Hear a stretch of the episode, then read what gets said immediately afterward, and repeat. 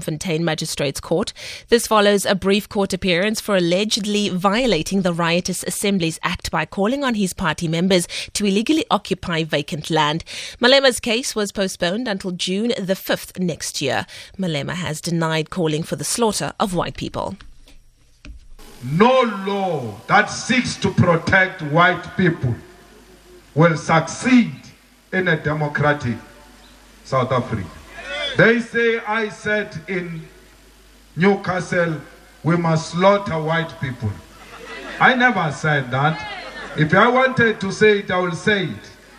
But all I said was that we are not calling for their slaughter.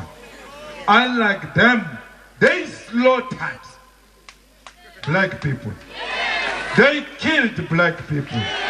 They committed black genocide.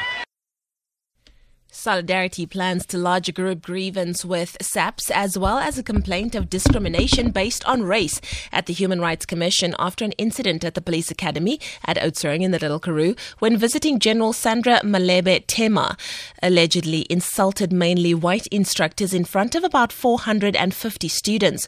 One of the instructors also opened a case of defamation.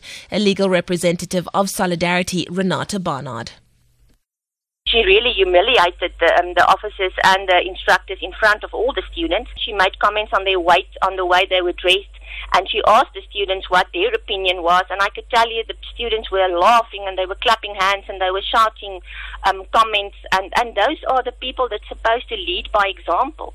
So these people um, contacted us and they requested us for assistance. So we, um, I obtained a lot of statements from them.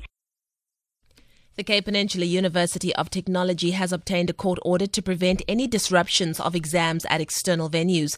The institution moved some of its academic operations to the Wingfield military base in Goodwood following recent violent student protests. The bulk of exams at the institution has been postponed by one week until Monday next week. CPUT spokesperson Lauren Kansley says some faculties, however, are commencing with assessments.